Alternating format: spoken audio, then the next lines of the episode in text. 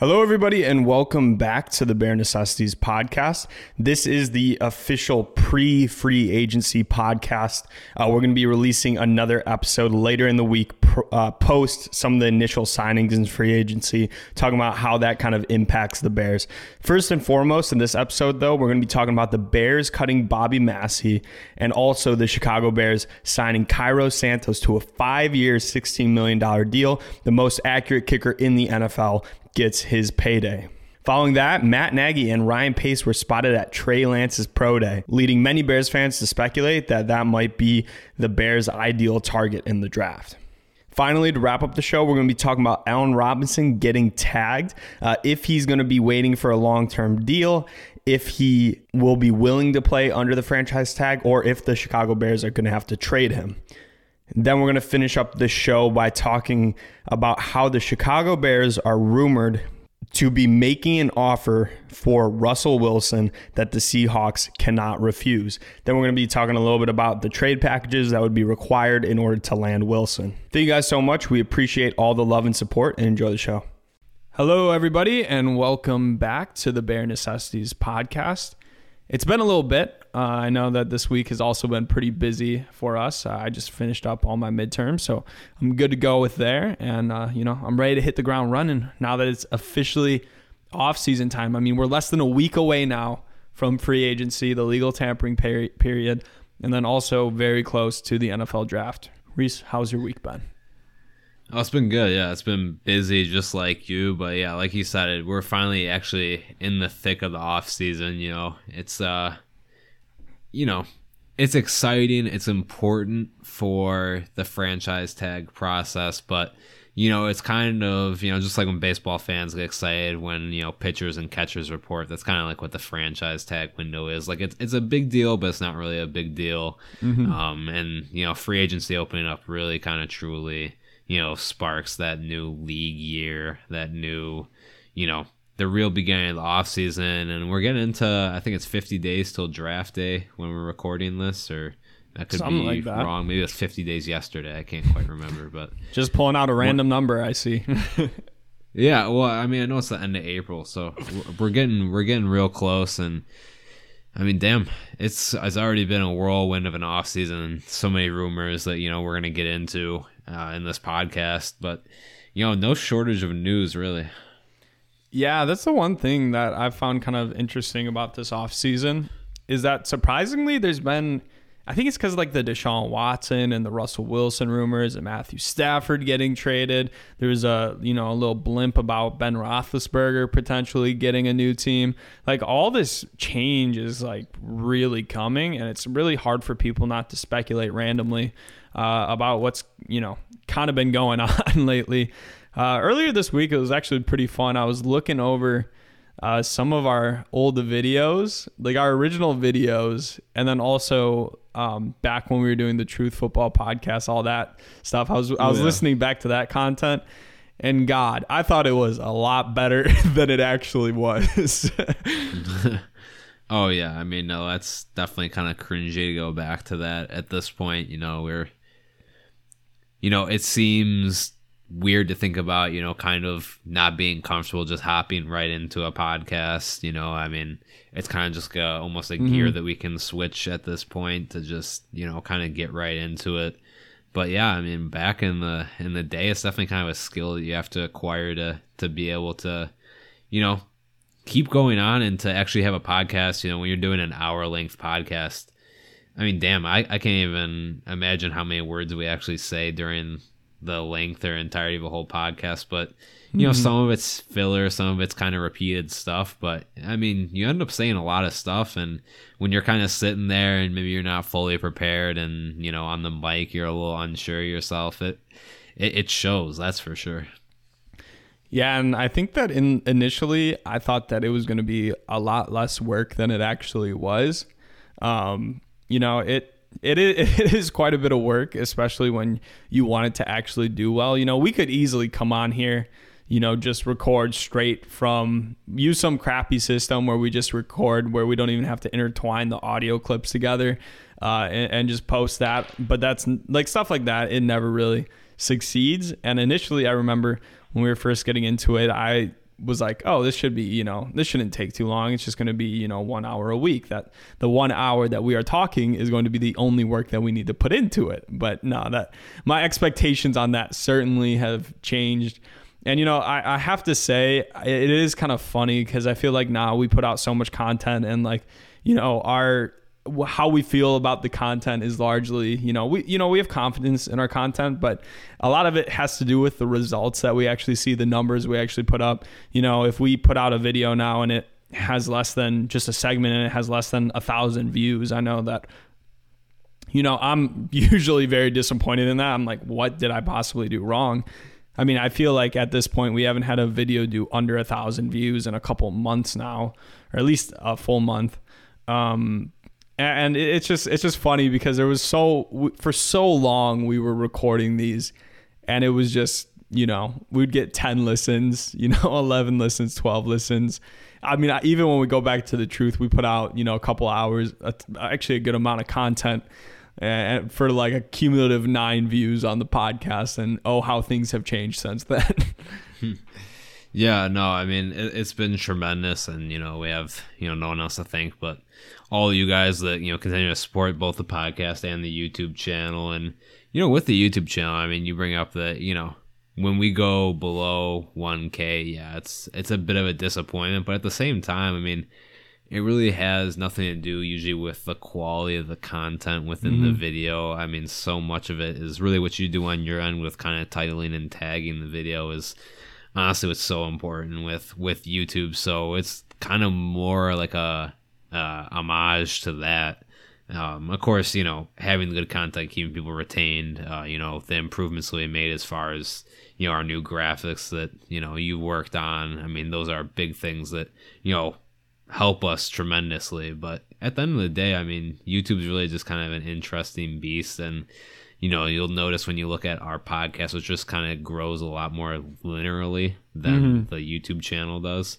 Yeah. It's kind of like it's comparing two totally different animals. yeah, for sure. And we wish that we had more full time podcast listeners. You guys are the only ones that are able to have this kind of more personal, I feel like, aspect. Like, I feel like when you watch it on YouTube, the bonus is that you get added discoverability and you kind of get to pick through the segments you want to watch, but you definitely lose a lot of the interpersonal aspect. Um, definitely, our our biggest supporters and fans are our podcast listeners. It's pretty insane to think that you know a good amount of our podcast listeners listen to every single one of our podcasts, and more than half of them uh, watch it within the first day of us uploading, which is you know insane to think about. So we really appreciate that increased loyalty. We actually, you know, the YouTube grows a lot faster than the podcast, but that's to be expected. Um, and then, you know, the podcast, you know, if you guys can, it'd be awesome if you leave us a rating and review. Uh, that's pretty much the main way that you get podcasts to grow is just waiting until people say you have good content on there.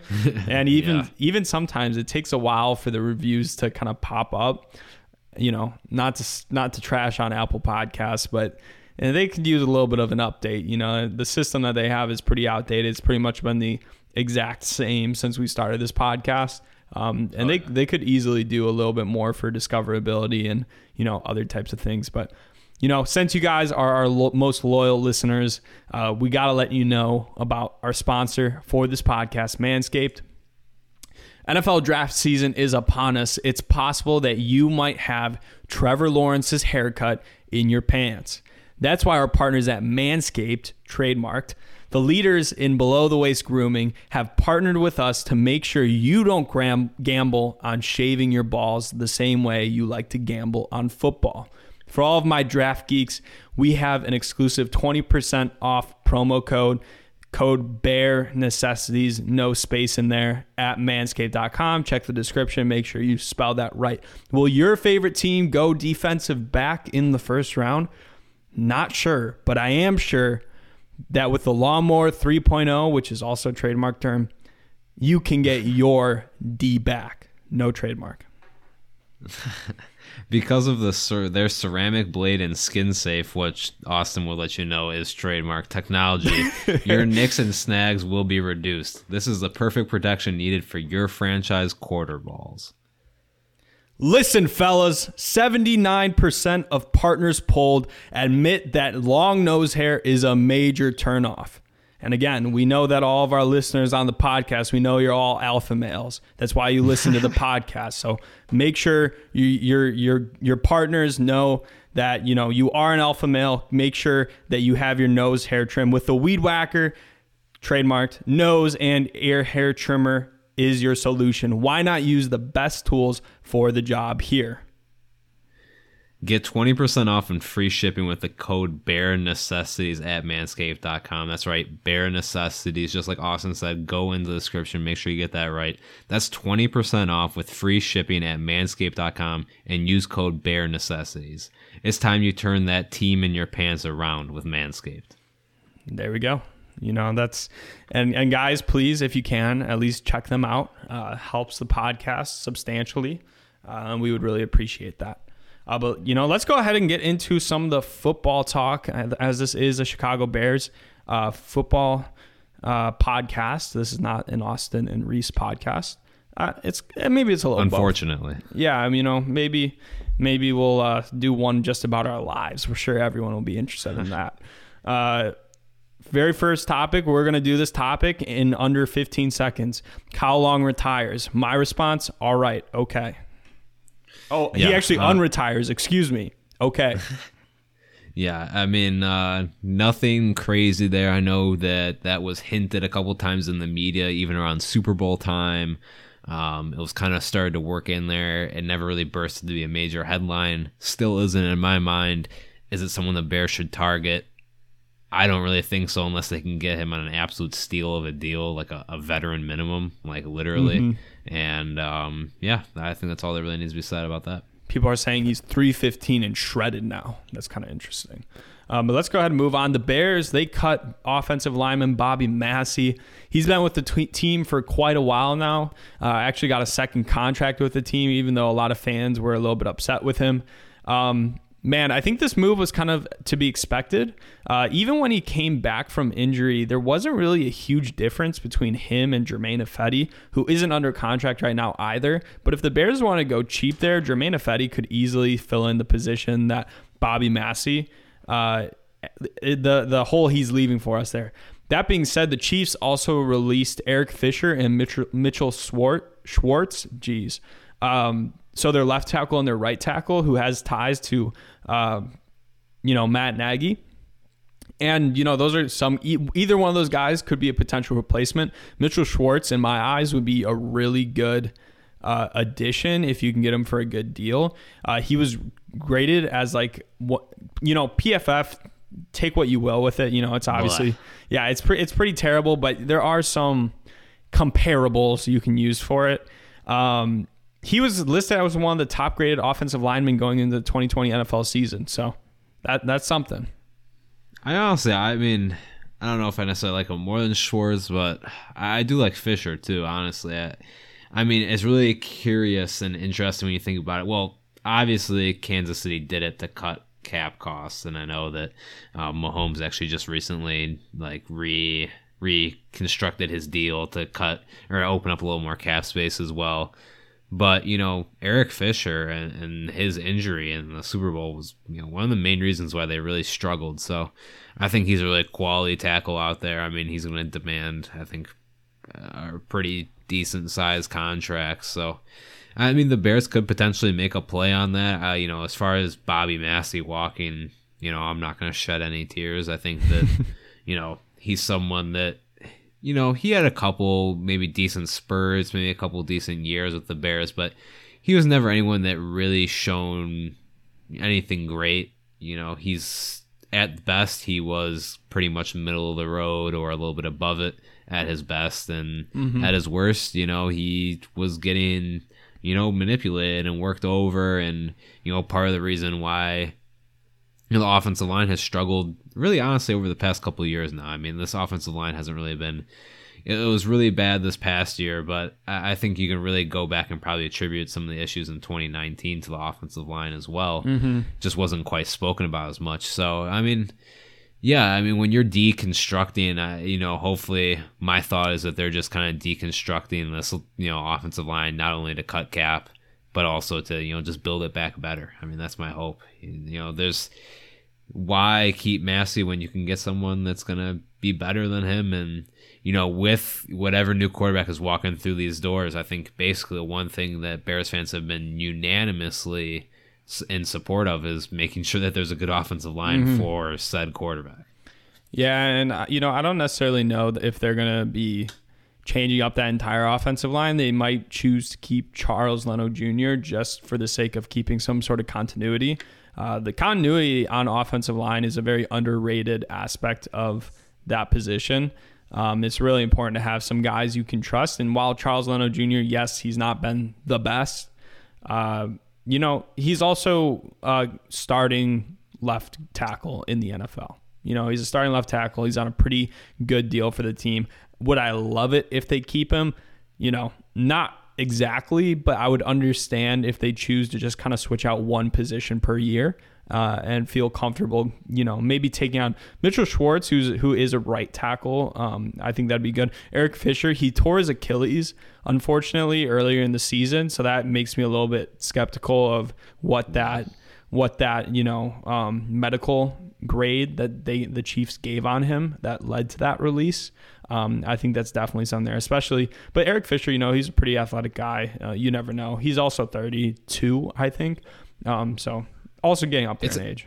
It's a risky play, you know. I mean, it can mm-hmm. either it's one of those moves that absolutely works out in your favor. You can probably get him on a, you know, a, a pretty sweet deal as far as he's still gonna, you know, get a decent amount of money. But you know, if he was at his, you know, peak health, you would certainly have to pay him a lot more. But you also take on that risk that, right? I mean, Achilles injury is something that is notoriously hard to mm-hmm. recover from. I mean, it's you know, probably even worse than tearing your ACL. I mean, that's it, it, it takes a lot to recover from an Achilles. So, especially in a high stress position like the offensive line where you are using your feet like that constantly and so much of it is about footwork, you mm-hmm. you're going to want him to be sure on his feet. Yeah, and there's also a lot of pressure on the Achilles when you're an offensive lineman, you know. It's it, it's not uh, tearing your Achilles is a very notorious injury. It's definitely worse than tearing an ACL because it's just, I mean, you know, all of our listeners, if you're not driving currently, take a good feel of how thick your Achilles is and then imagine that getting ripped in half. Cannot imagine that is an easy injury to deal with. Um, and then you're also when, especially with Achilles tears, for not for those of you who don't know too much, I guess about sports medicine, it's very common when a player has an Achilles tear for the following year to hit, for him to either tear his opposite ACL or opposite Achilles because it's one of those muscles or it's one of the, sorry, it's one of those tendons that, you know, it's really you te- your body tends to naturally overcompensate for it, so you tend to put on like awkward weight onto it and have awkward balance for a long time. I mean, I had a really bad uh, ankle sprain like two years ago, um, and that le- even that led to uh, some complications in my other leg um, because because of um, just uh, over overcompensating for it. You know, I had to go to a bunch of physical therapist appointments, which cost me a ton of money, uh, and it was not fun. Not that Eric Fisher has to worry about that, but yeah, and it, it compromised what your flag football season. That yeah, yeah, it, you know? it, it, completely took it completely took me out of flag football. Um, you know, I was actually. Uh, being looked at by the uh, the the the real football team, uh, and unfortunately, uh, after that injury, I just uh, they said there's no way. so they said I, they I said few, if the injury never occurred, oh yeah, they said all day. But but since it occurred, it uh. I, I had a few teams scouting me, but you know then then I banged up my knee. You know, they're actually thinking That's about the story always goes. They're actually thinking about having me becoming the first NCAA flag football intramural player to enter the NFL draft, but not that that's you know important. Let's move on.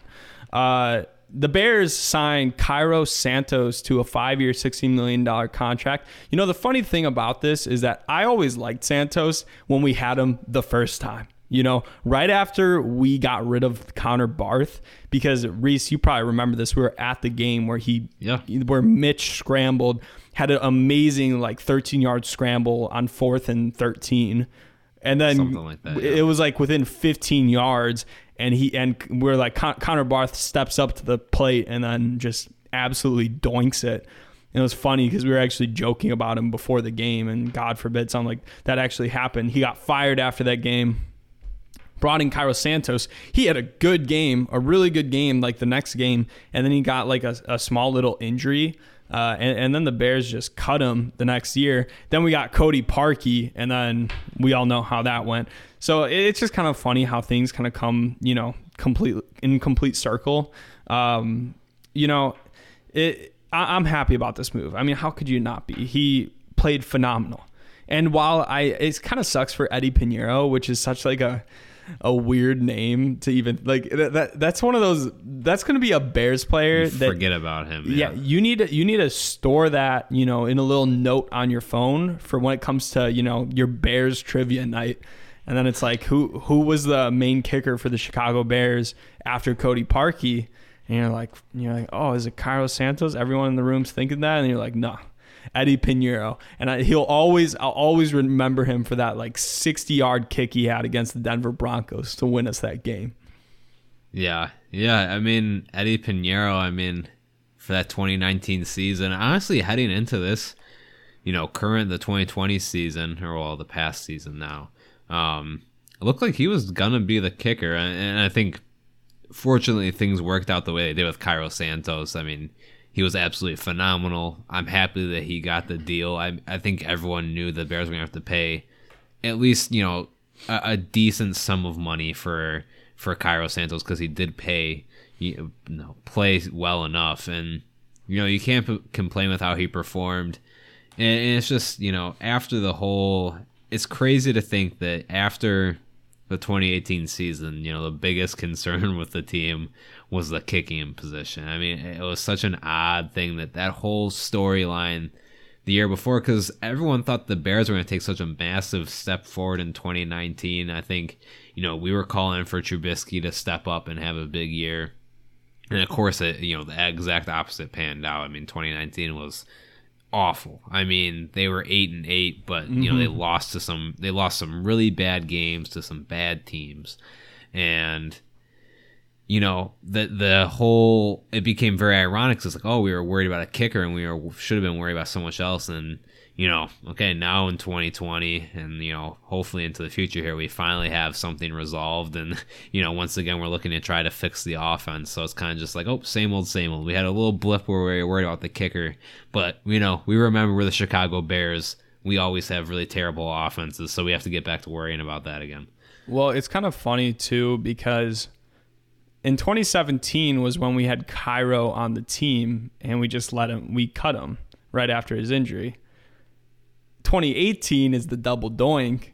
You kind of have to wonder, you know, if we just instead of cutting him and, and grabbing Parkey, if we just held on to Cairo, where what that what that Bears team would have done in 2018, because that was a pretty special year for that team. One of the best defenses I've ever seen.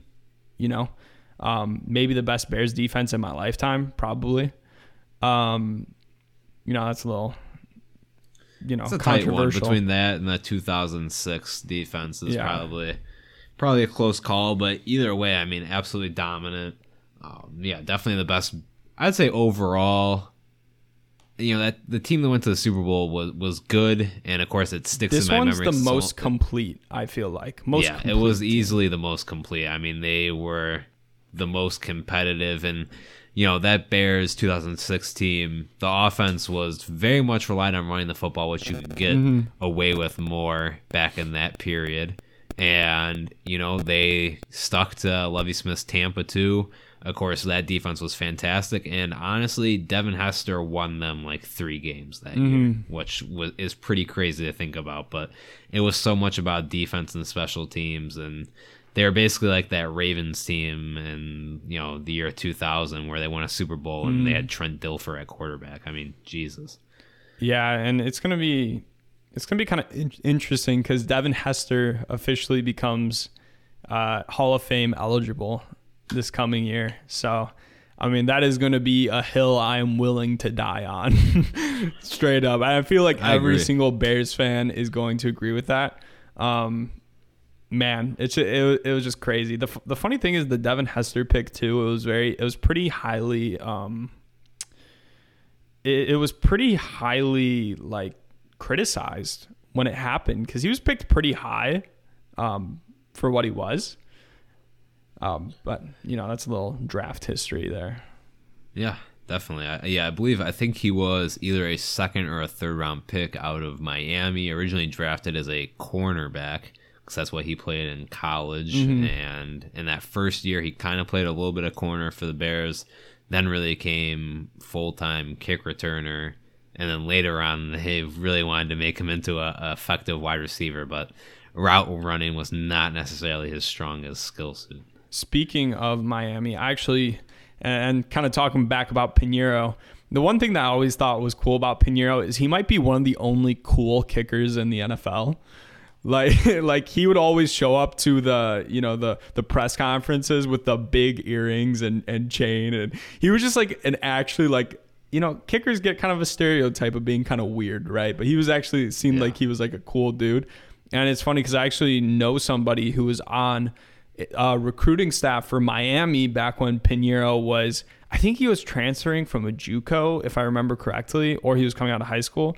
Um, he said that everyone he ended uh, Piñeiro ended up going to Florida, but he he took uh, the person I know that was on the Miami staff. They said that Piñeiro was one of the most fu- the funniest uh, and coolest recruits that they've had like in the building, and he was a kicker. I, I believe it. Um, so it's gonna it's, yeah. it's gonna be kind of uh, sad to see him go inevitably. I can't imagine that the Bears are gonna keep him around this season. Um, but you know it is it is what it is in this industry. Um, on top of that, O'Donnell's being brought back too. You know O'Donnell, he's okay. I mean, I, I honestly can't even lie. I'm not the best talent evaluator when it comes to punters, but you know it didn't really surprise me because he's gotten a couple contracts with the Bears already. With with O'Donnell, I, I think that he's in the upper half of the league, but he's certainly not one of the elite kickers, especially when it comes to. He's fairly good at getting inside the 20, which I think these days is kind of the the most important stat. I mean, of course, like net average is still a big deal, but I, I mean, certainly bringing Pat O'Donnell back does not frustrate me, and also having him, I believe he holds too. So mm-hmm. having yeah, that continued does. relationship is a, is a pretty big deal. So yeah, you know, bringing back those two, shoring up the special teams, I'm pretty happy with that. All right, and now for you know the, the the real big news topics of the week. Ryan Pace and Matt Nagy were seen at Trey Lance's pro day. Someone was actually taking a video of them, and then like I think it was probably a media representative that was escorting them, told them to turn like like stop recording them. um, but uh, also Trey Lance, he refused to talk about which teams met with him, so we don't really know exactly if they met with him, but honestly, when a coach and a GM shows up to your pro day, that's some pretty serious interest there.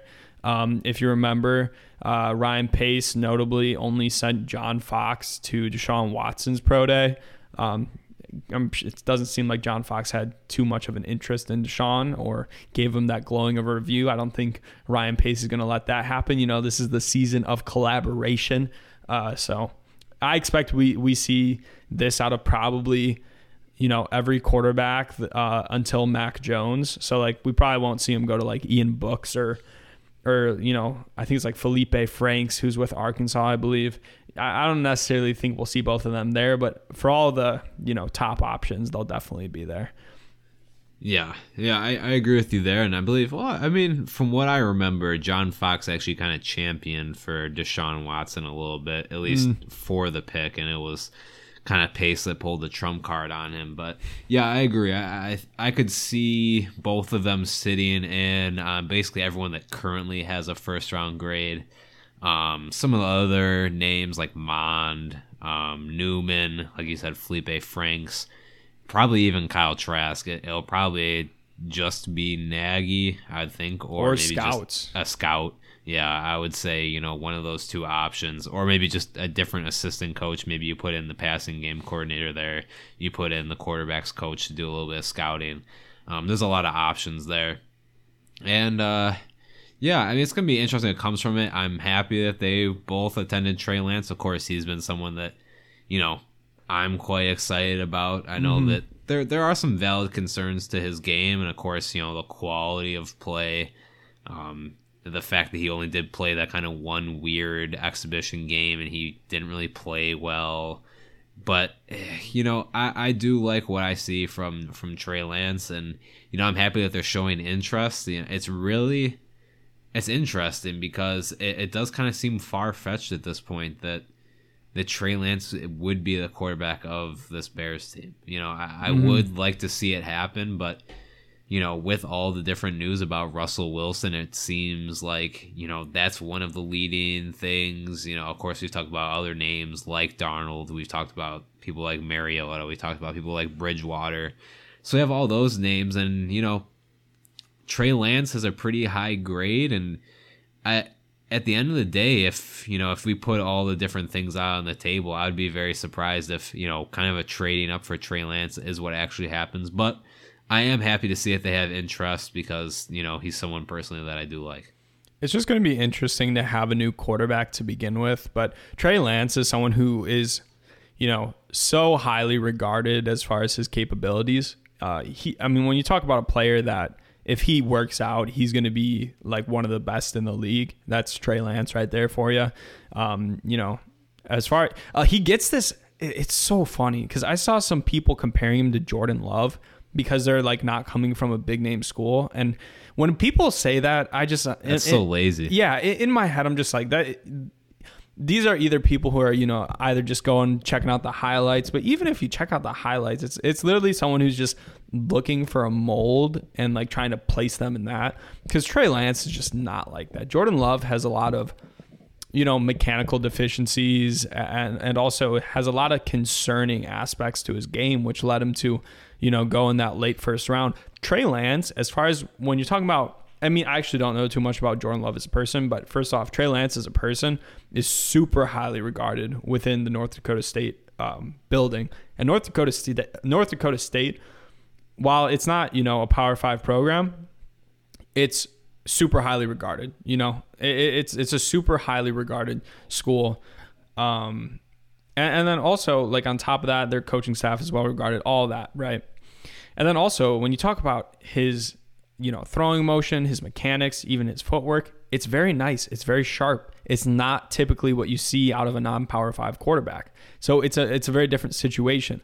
People want to say like, "Oh, look at the level of competition," which I think is a is a fair, you know, criticism. Uh, he's not playing the best uh, schools and really the NDSU is like, you know, it, it, they're they're a good program as well, so they get a lot of guys open. Uh, but he plays in a West Coast system. Uh, you know, he's very snappy with his decisions, which I really like. Uh, honestly, I wish that we could make a video on him for YouTube, but YouTube ended up taking down our Zach Wilson video, which was the dumbest thing I could possibly imagine because not only does it fall under fair use, everything that we did, but on top of that, it literally says word for word in the YouTube terms of service that you are allowed to do film reviews and show what a player does good and bad. But whatever YouTube representative that was looking at our content, for some reason, they didn't get the damn memo. So they decided to strike down our monetization and they also decided to uh, take down that video. So I don't know. Maybe we'll have to try to figure out a different way to do that. Maybe do it on Patreon once we finally release that um, or something like that. But he he is a good player.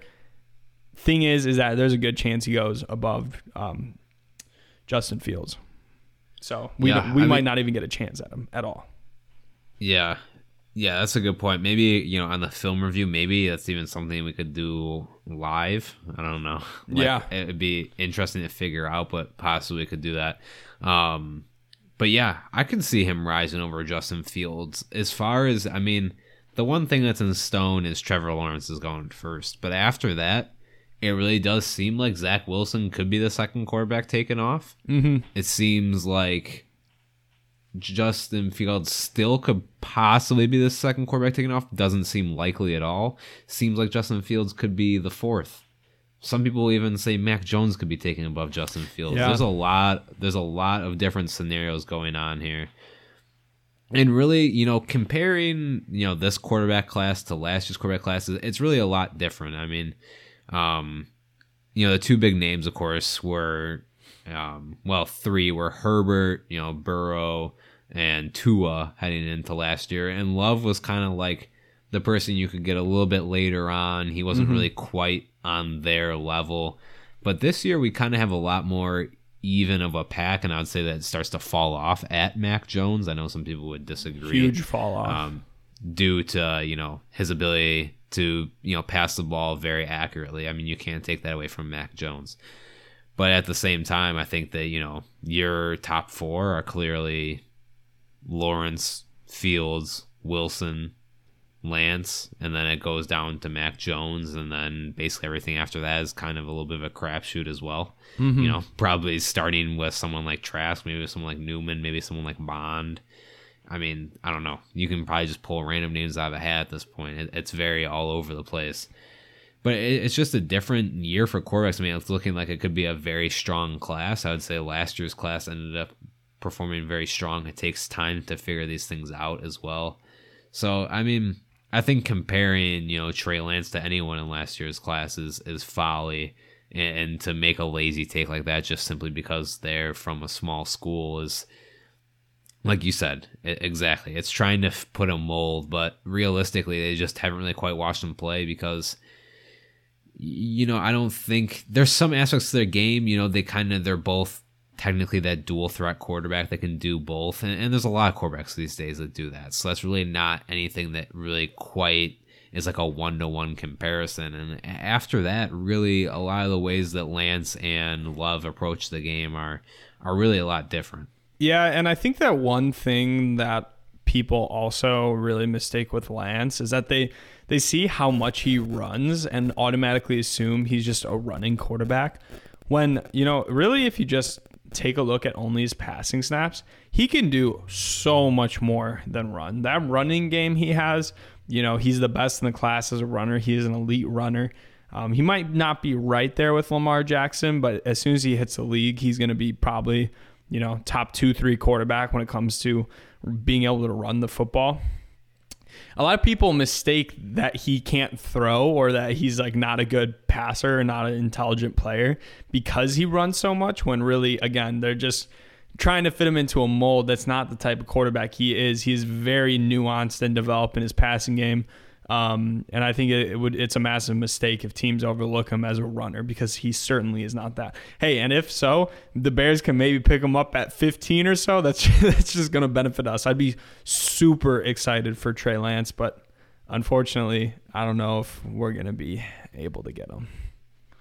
Yeah, it seems like a little bit of a long shot at this point, but you know, we can always hope. We can, we can. All right, moving on. Allen Robinson was franchise tagged by the Chicago Bears. Who would have guessed it? You guys don't even need to wait for the news to come out, you know. Just listen to our podcast. If you if you listen to our podcast, you would have known this like a month ago. Okay? Allen Robinson was tagged. Um, supposedly, this came out today. He's waiting to see what the Bears do at quarterback before making a decision. You know, I think that is uh, reciprocated from the Bears. They want to see what they do at quarterback before making a decision on him too. Um, you know, I, I think it seems like Allen Robinson released like a little hype trailer today on Twitter. He, I, it, it's kind of becoming a little less clear if he's going to hold out or not. I think if you get like Russell Wilson and make him happy like that, I, I think he'll play on the franchise tag. It it seems like this is really working out in the Bears' favor, and and I do think that the Bears in general maybe seemed like, and maybe they did in general mishandle the whole situation mm-hmm. because it was really a whole fiasco, and, and this played out basically over a whole year, which is kind of ridiculous.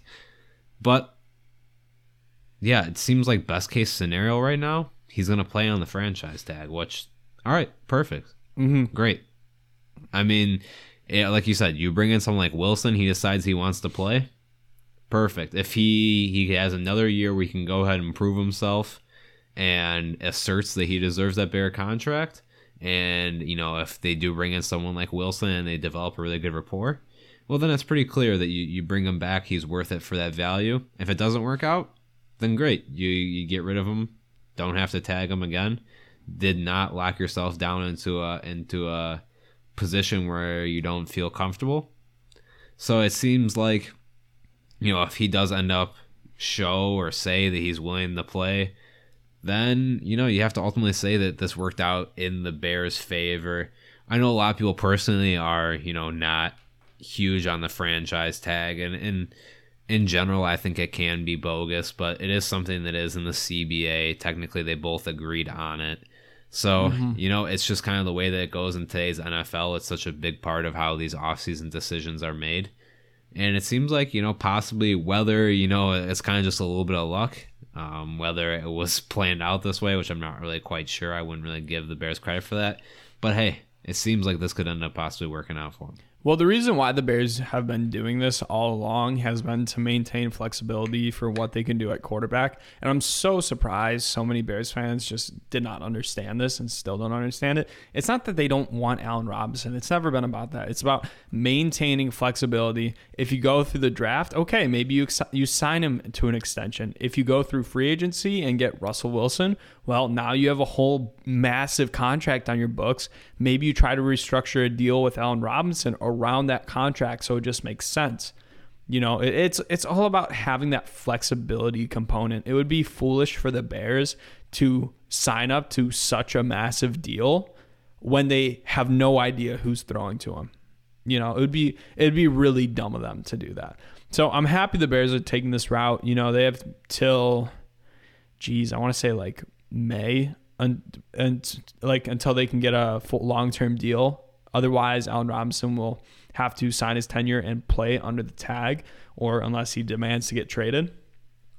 And really, it, it it's it, it makes sense. It makes sense. There's a lot of Bears fans mad, like, oh, why don't you extend him? Why don't you extend him? Well, it's a little more complicated than that. Where this team is at currently, um, I like Allen Robinson. We both like Allen Robinson. We're not Allen Robinson haters. Uh, as someone commented on our YouTube last week, who cares what these guys think about Allen Robinson? He's a good player, and you know that I you know I agree with that. Who cares what we think about it? Um, but really, all that matters is that we get someone to throw to him. And hey, if the Bears get Russell Wilson with Allen Robinson, Allen Robinson could put himself in the position where he could reset the receiver market next year, and it would make sense from his camp as well.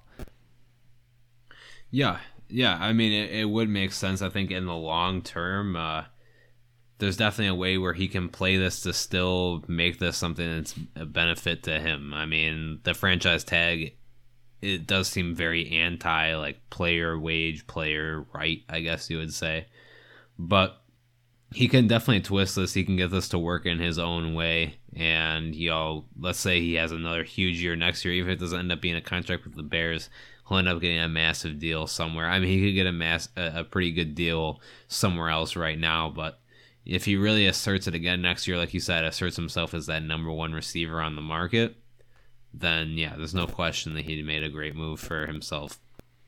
Yeah, personally, just a note on the franchise tag. Something that I heard, um, the reason why it is in the CBA always is that apparently the NFL they throw a bunch of incentives at like the lower paid players because you have to think like the amount of players in the NFL that get the franchise tag used on them. I mean, what there was like 12 this year.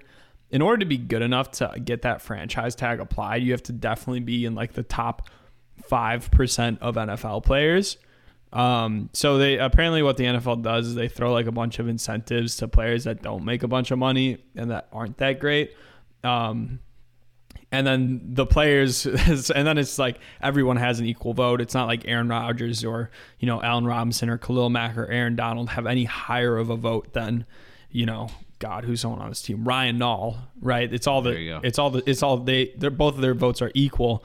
Um so it's kind of like you know it's kind of an issue for you know more well played play paid players. Personally i would be in favor of like I think the the best way to do it is to keep the franchise tag, but only allow a team to do it for one year. I don't think you should be able to like continuously tag a player. Like may, maybe it makes more sense if you could like do the franchise tag one, you know, one time. Yeah, I agree. I think when players get tagged twice, it's uh that's that, when it starts stupid. getting really bogus. But that's a topic for a different day, I guess. Definitely, for sure. Um, okay, well, let's move on. We're going to be talking about quarterback for the rest of the show, obviously. Uh, next week, we should have actually a lot more news, probably relating to quarterback and probably relating to the entire rest of the roster, uh, considering free agency's opening. Maybe we'll try to find out some way to do some like live reactions um, one of the nights or something. We'll try to, we'll figure that out. We'll try to, Yeah. We'll try to make something happen for you guys. But yeah, make sure you subscribe to our YouTube if you haven't already.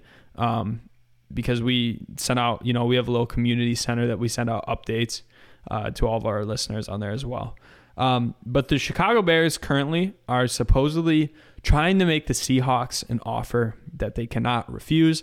Currently, the Bears are the most highly favored team for Wilson. Um, considering they're really the only team on his agents like the agents list that he released that he'd be willing to uh, play for that are actually looking for a quarterback and like need a quarterback and can afford to make a move like this because both the raiders and the cowboys have displayed that they're not really interested um, currently the bears they have a- Cowboys just signed Dak to a big contract, so Yeah. it's definitely not going to happen there. and supposedly the Raiders are going to do that with uh, Derek Carr as well. So, you know, really it's down to the Bears and the Saints, and the Saints are like negative $60 million below the cap still. So uh, that's not going to happen. Um, but pretty much the Bears currently are the highest favored team outside the Seahawks for Wilson. Um, they actually have pretty close odds to the Seahawks for uh, who Ru- Russell Wilson will take his first snap for next season. Um, so you know, and uh, there's been even some more reports coming out today saying that things keep boiling down.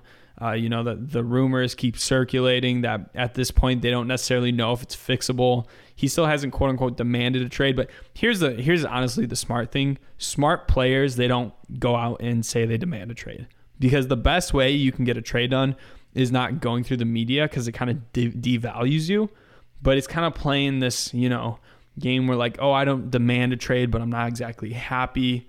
Um, you know, it's kind of the thing that Khalil Mack did.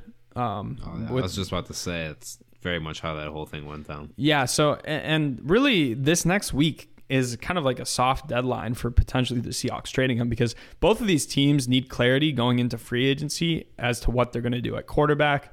Um, I also can see something with Deshaun Watson, if anything happens, happening this week. Um, it just it makes a lot of sense so that teams can actually get you know something done. Um, you know, so the Bears are looking to make the Seahawks an offer they can't refuse. And the one thing that is telling me that this is true, the very first thing that's telling me that this is true, Jimmy Graham hasn't been cut. Jimmy Graham is due to make $10 million next year. Okay. For those of you who remember, Jimmy Graham is a really good friend of Russell Wilson, and apparently he's the lead, he's the leader in trying to recruit him to Chicago in, in any other in any other situation, Jimmy Graham would have been cut by now or restructured at, at minimum. Yeah, even though you know Jimmy Graham, I think what got at least like ten touchdowns or close to it Something last like year. that. He was valuable. I mean, he was big in the red zone, but really, I mean, that contract was very easy to part with. Mm. And I think that you know, you very much the whole recruiting was something that we you know.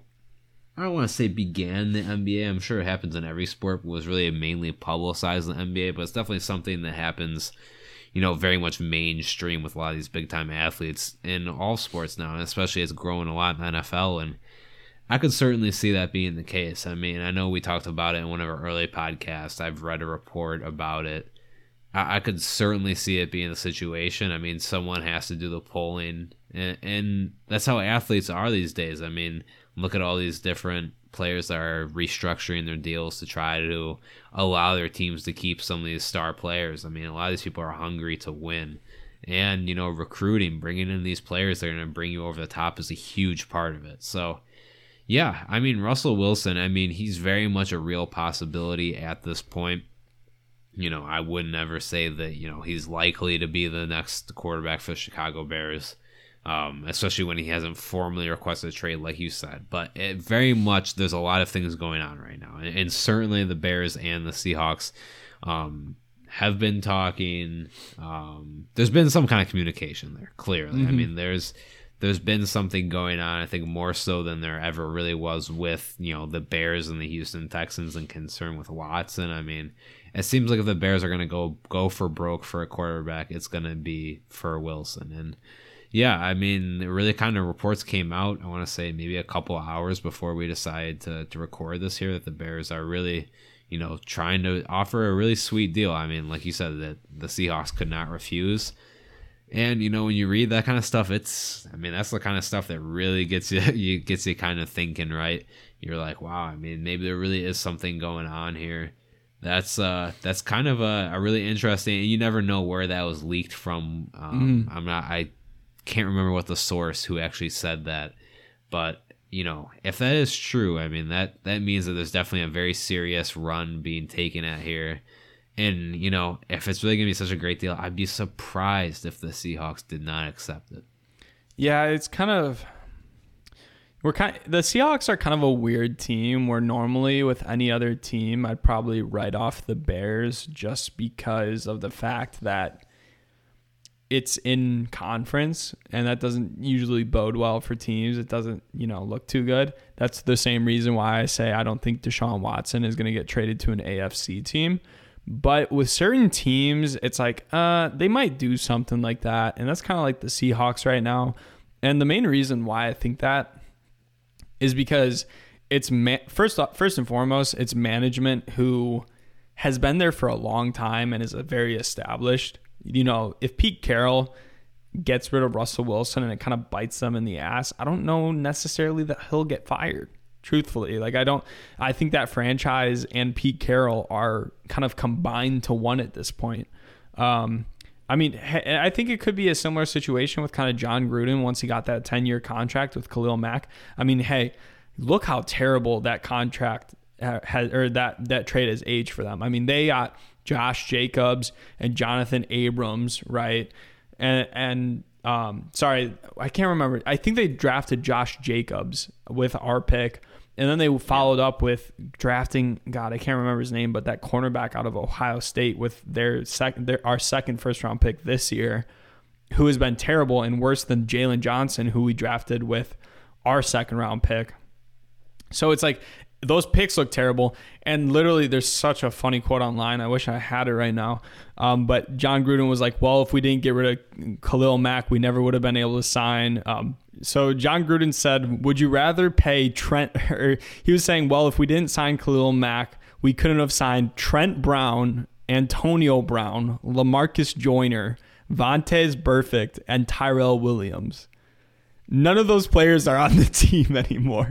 So it, it it's just one of those funny things where it's like, what, what a terrible quote to come back and get you. But again, it's someone who, even though he kind of messed that up because he has so much organizational power, and while eh, I think Pete Carroll got a recent contract extension too, it's like once you reach a certain point of power in the organization, you're kind of untouchable.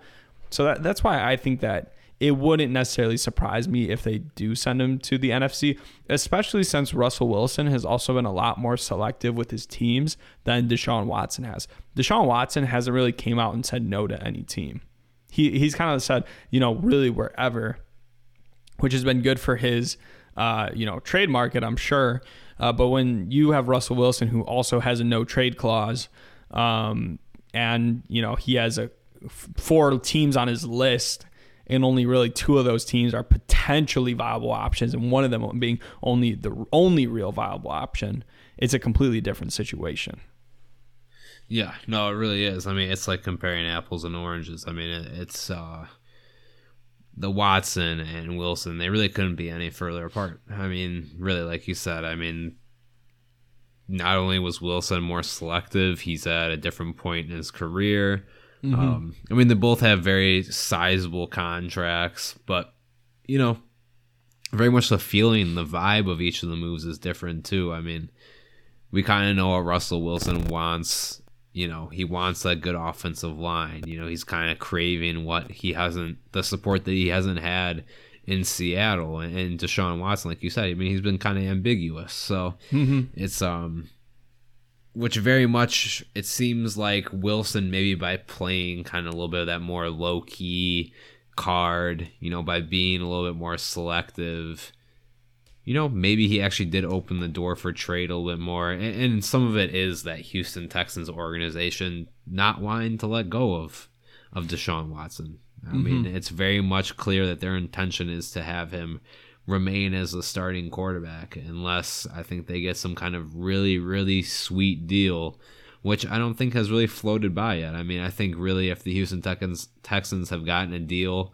um, that they liked, I think that they would have possibly pulled the trigger on it, especially with all with how much the media has been in in the whole situation. And it seems like, you know, it can only get worse if he doesn't get traded and he decides to hold out you know, there's so much that can continue to happen from here. But you know, it, it's it is really it's crazy how different they are, and you know they're both huge name quarterbacks, but you know the way that they've gone about getting traded has been completely opposite. I forgot who it was, but someone that's that was a previous GM in the NFL. I want to say it was like a Jets GM that does media now. I was listening to a podcast he was on, and he was saying with the Texans, the reason why they might be willing to just hold on to him is because once you kind of set off the domino of like, okay, if our quarterback holds out, our our star quarterback, a, a guy that's super hard to find in a draft, if he holds out and we trade him, what does that kind of tell the players around you? It just kind of means that none of your contracts actually mean anything except for the money you're going to be paid. If you there is no untouchables on this team. And I, I've they they kind of floated out that you know maybe this new organization is going to come in and try to set a, a, a different tone really than the previous one, which is that you know we don't we don't handle you know trade demands. We don't do that, um, which I could definitely see. But at the same time, the Texans head coach had some really like weird comments about Deshaun Watson when he went uh, in like an interview very recently, saying that like, yeah, he's the quarterback for now, kind of rhetoric, kind of saying the exact same language uh, that we heard out of um, the Rams camp when they were talking about Jared Goff. So it's one of those situations where it's like, eh, what's going to happen? I don't really know. Um, but let's go ahead and talk about some trade packages now. So uh, Russell Wilson, getting him is going to cost a boatload of picks. You know, it's not it's not going to be anything that's easy. Uh, you know, for this team to do. We're likely going to have to either give up a lot of draft capital or some good players. So pretty much, I created three trade packages that I think are pretty fair for Russell Wilson. Um, and I think we're we're first going to talk about them. I'm going to list them all out first. So the very first option we have is Roquan Smith 2022 first round pick, so not this year, the following year. 2022 second round pick and Nick Foles. Okay. Then the then the second one is a 2020 Actually, you know, let's just talk about this first one. Do you think that this would be fair value to start for Russell Wilson? Yeah. I, yeah, I do. Yeah. I, I think that I think that it's more than enough. I think Roquan holds a lot of weight, someone that's really getting into the best years of his career. Um, mm-hmm. Nick Foles is a little bit of dead weight. It kind of gives them a side quarterback option if they don't want to necessarily make a play. Maybe they just want to draft their next quarterback solution. So it gives them the opening on that route. And also the picks, the first and the second, seems pretty fitting to me. I think that some people would say, no, nah, you need to throw in another first round pick. I don't really think you need to. I think mm-hmm. that, you know, adding the draft capital of, um, of Roquan Smith is enough and you know, Nick Foles to me is just kind of like dead weight. He's not really a plus or a minus on that deal. Yeah, in my in my evaluation, I here's the thing is I think that Nick Foles would be a little bit of a plus, um, just kind of the way that um, Pete Carroll is. Uh, he's kind of the old school football coach, right? Um, he might kind of like someone like Nick Foles, you know. Uh, so uh, you know he's an ex Super Bowl winner. You might be able to convince him a little bit on that. Um, could at least yeah. fill in for you know, I don't even know who their backup quarterback is at this point, but could at least fill in um, to kind of no maybe clue. bridge the gap. Uh, so I think it, it, honestly might be Geno Smith. It might be Geno Smith. Um, that would be crazy, actually. I'd yeah. love to actually see if that's true. All right, let's let's see. Let's see. Let's see. Geno Smith. Let's see what team he's on. Right here, live on the podcast. Uh, Seahawks. Yep, he's on the Seahawks. Wow. So it, it is Geno Unbelievable. And maybe he can take them to the Super Bowl this time. Um, I think you're right. um, okay, so then the second option that we have 2020. Oh yeah, and by the way, the the way I kind of did this is I evaluate Roquan Smith. I think you'd get two first round picks for him, seeing what guys like Jamal Adams fetched. Um, Roquan Smith at this age, he's going to be a really good player for a really long time. Um, so I mean, getting Roquan Smith to really help sturdy that defense a little bit, and then also getting a first round pick and a second round pick, I think would be, you know, that's a substantial uh, amount of of capital. And then the Bears could keep Russell Wilson, and they would also maintain their first and second round pick this year, and maybe actually be able to put some more young talent on the team and really build a team ready to make a run at a Super Bowl. All right, so then the second option that we have is a 2021 first round pick, 2022 first round pick, 2023 first round pick, and Nick Foles for Wilson and a 2021 second. So I I value Russell Wilson at slightly below a three first round pick draft capital because um, I, I think that Watson's going to be at that three first round pick plus some change.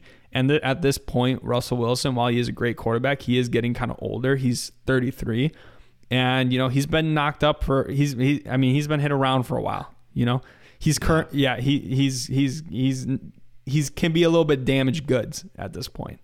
Um, so you know ha- having having all that draft capital um, for like you know five to six years maybe of good quarterback play. Um, you know, it's a it's a substantial amount, but the the positive here is that the Bears would be able to keep essentially all of their key components to this current team. Yeah, and I think that's the deal that would make a lot of people happy because I know that, especially when we were on our live stream, one of the main concerns was keeping that defense intact. So, and I definitely understand that. It's actually interesting because I really do like Roquan Smith a lot, but you know, I kind of hear this deal and it's like, ah, to give up that many draft picks really does sting, mm-hmm. you know. And just because even when the Bears got Khalil Mack, it just it kind of sucked not having those early round picks for you know a couple years. So you know, I'm a little bit hesitant to go on the just draft heavy route, but at the same time, I think that realistically that might be your best option because you have to keep in perspective. He is 33. Um, Russell Wilson, when you get him, you're gonna want to win with him within the first couple years of him being here. So it's kind of you want to be able to maximize that potential right now, and you know keeping those people on defense is gonna certainly give you an edge in doing that instead of trying to have trying to find someone to replace him who more than likely is not going to be at the same caliber as someone like Roquan Smith is. Exactly. And then the final one that I have that I think would pro here's the thing with the Roquan Smith thing is you kind of bridge the gap of like now and the future. So like you do give up a substantial amount now and then you kind of limit what you get in the future. This is kind of in the similar regard, I would say. So, and I think a lot of Bears fans will probably say the third one is their favorite. Um, if you're in the comments right now listening to this, let us know which is your favorite. But the third one would be Eddie Jackson, a 2021 first, a 2022 first, a 2021 third, and a 2022 third. So you would lose both your first and third round picks in 2021 and 2022. You keep your second round picks, but you get rid of Eddie Jackson. Yeah, this is an interesting one. I mean, honestly, I I really like Eddie Jackson a lot. I think that he played excellently under Vic Fangio's scheme. When Chuck Pagano came over, it kind of, you know, it, it really hampered the effectiveness that he can have on the defense and, you know, the impact plays that he can make. So it would really hurt to part ways with him. I know he had a a, down year this past season. He hasn't really quite looked like the same person. It would really suck if, you know, when Desai comes in, if, you know, let's say in this hypothetical world, you know, Desai comes in and he gets right back to that form, you know, then he would be a great player to still have on this defense. Mm-hmm. But right now, he just seems a, a, hell of a lot easier to part with than Roquan Smith. I mean, you just yeah. kind of have to say it. I mean, ultimately, if you had to say, "Hey, you have you get to keep one, but you got to lose the other," you know, the first thing your mind's going to tell you is Roquan Smith is playing better now, and he's looking like he's got the better trajectory. Um, I fully believe that Eddie Jackson can still get back to kind of his elite status. I mean, he has mm-hmm. someone that has always had great instincts on the ball. When he played at Alabama, he's always had great return characteristics. I really believe in his ability to get back to that point, but it's really tough to to go against Roquan. Yeah, and I agree with that. I think that Eddie Jackson will get back to his point that point this year. I think what yeah, again, what really hampered him was the change in the way the Bears use defensive backs over the past two years with Pagano. Um, you know, I think Desai is definitely going to be changing that up and, and making kind of a return. I think we're going to see a major reemergence. But again, when it comes down to a guy like Roquan Smith or Eddie Jackson, it's hard. The thing that I would really hate about parting with Eddie Jackson this offseason, a lot of it has to do with the fact that, you know, you're kind of selling him when he's at his like lowest value, which isn't a great idea. I mean, if we would have traded him like a year or two ago, we would have gotten multiple first round picks in return. So it, it's kind of, and I, I, but I do think that Eddie Jackson would be highly valued with Seattle, especially pairing him with Jamal Adams. That'd be a really good safety duo, one that the Bears could have had themselves um, if they didn't draft Mitch and they instead went with Adams. Um, I'm not even gonna. That, I mean, that point's been hammered into the ground at this point. I don't even need to kind of go over that anymore. I think personally, See, the thing is, like Roquan to me is like a rare talent. Like there, that you just there's not too many guys like Roquan that come out in the draft anymore. But how important is that position in the league? I mean, you can go mm-hmm. back and forth all yeah, day. I mean, free safety is probably say, free safety is more important, probably for sure. Actually, it's tough. That that's you can really argue both ways. I mean, the free safety position, I would say, I would agree with you. Probably is a bit more and a lot of people would argue that the inside linebacker, which used to be the most important position on defense, maybe one of the least important, which honestly, I would still argue against that, to be honest. But, you know, it, it you know, offenses have really changed. I think I would I would definitely go I think I would go with 3 out of all these cuz I think it's a good combination of not giving up too much draft capital still being able to make some, you know, good ads with Ryan Pace's ability to draft in the later rounds. Um, I, I, think I'd prefer going with three over the straight up three first round picks. Um, but again, we haven't even been that good in the first round. So is it like, am I kind, am I kind of hyping like this up for no reason? Uh, a little bit. I, I think as much as I just said that I would hate to lose all those picks, I think that for what bringing in Russell Wilson is to win within the next like one to four years mm-hmm. is to maximize your winning potential. So I'd say you mortgage off the future in order to try to maximize and win now. So honestly, I would say that two would be my straight up pick, to be honest. I kind of wonder also like if you included Khalil Mack in one of these deals, what would the trade have to be?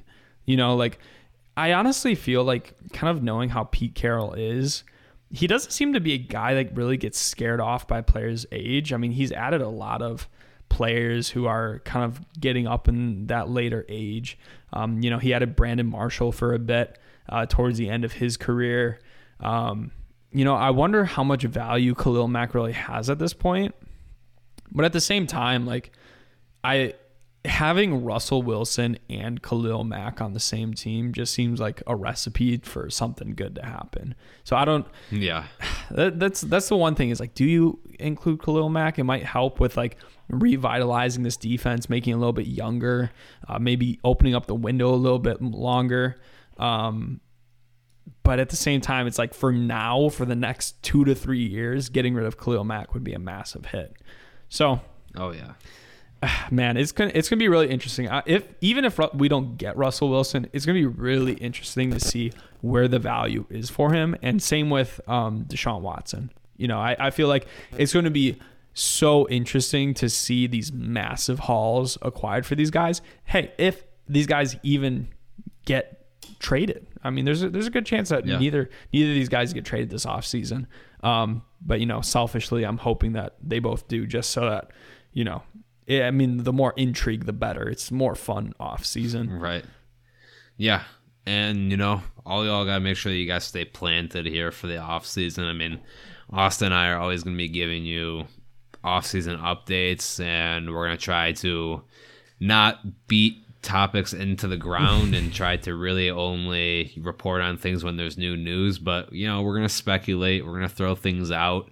You know, the Drew Brees video is a bit of a reach, but hey, it's fun. It's fun stuff. We got we get to talk about it. The off season means we get to play in our own little fantasy GM world. So oh, just oh, let us have it for the moment, and then once we get back into training camp, we'll be all about you know being real good evaluators and not getting over the speculating stuff. But hey, I mean, make sure you guys keep it tuned in here for the rest of the off season. We're approaching the draft. Free agency is around the corner I mean, some of our best content is also right around the corner, guys. So make sure to not, you know, sleep on us. Absolutely. Make sure you stay tuned. You know, make sure if you're not subscribed and you're listening to this, make sure to subscribe. Uh, this is very important. This is going to honestly dick this offseason is going to dictate the career of Matt Nagy, Ryan Pace. It's going to dictate our outlook on the franchise. Um, I mean, hey, uh, Virginia McCaskey is getting kind of old. Uh, she might be able to, this could dictate whether or not she sees a Super Bowl in her lifetime. You know, she's getting up there in age. And I know that Ted Phillips definitely. Definitely wants I mean, to she win. saw the one. 85 one, but sees another one. Yeah. Yeah. Um. Well. Yeah. Yeah. No. I'm saying like another one. I mean, God. Ima- yeah.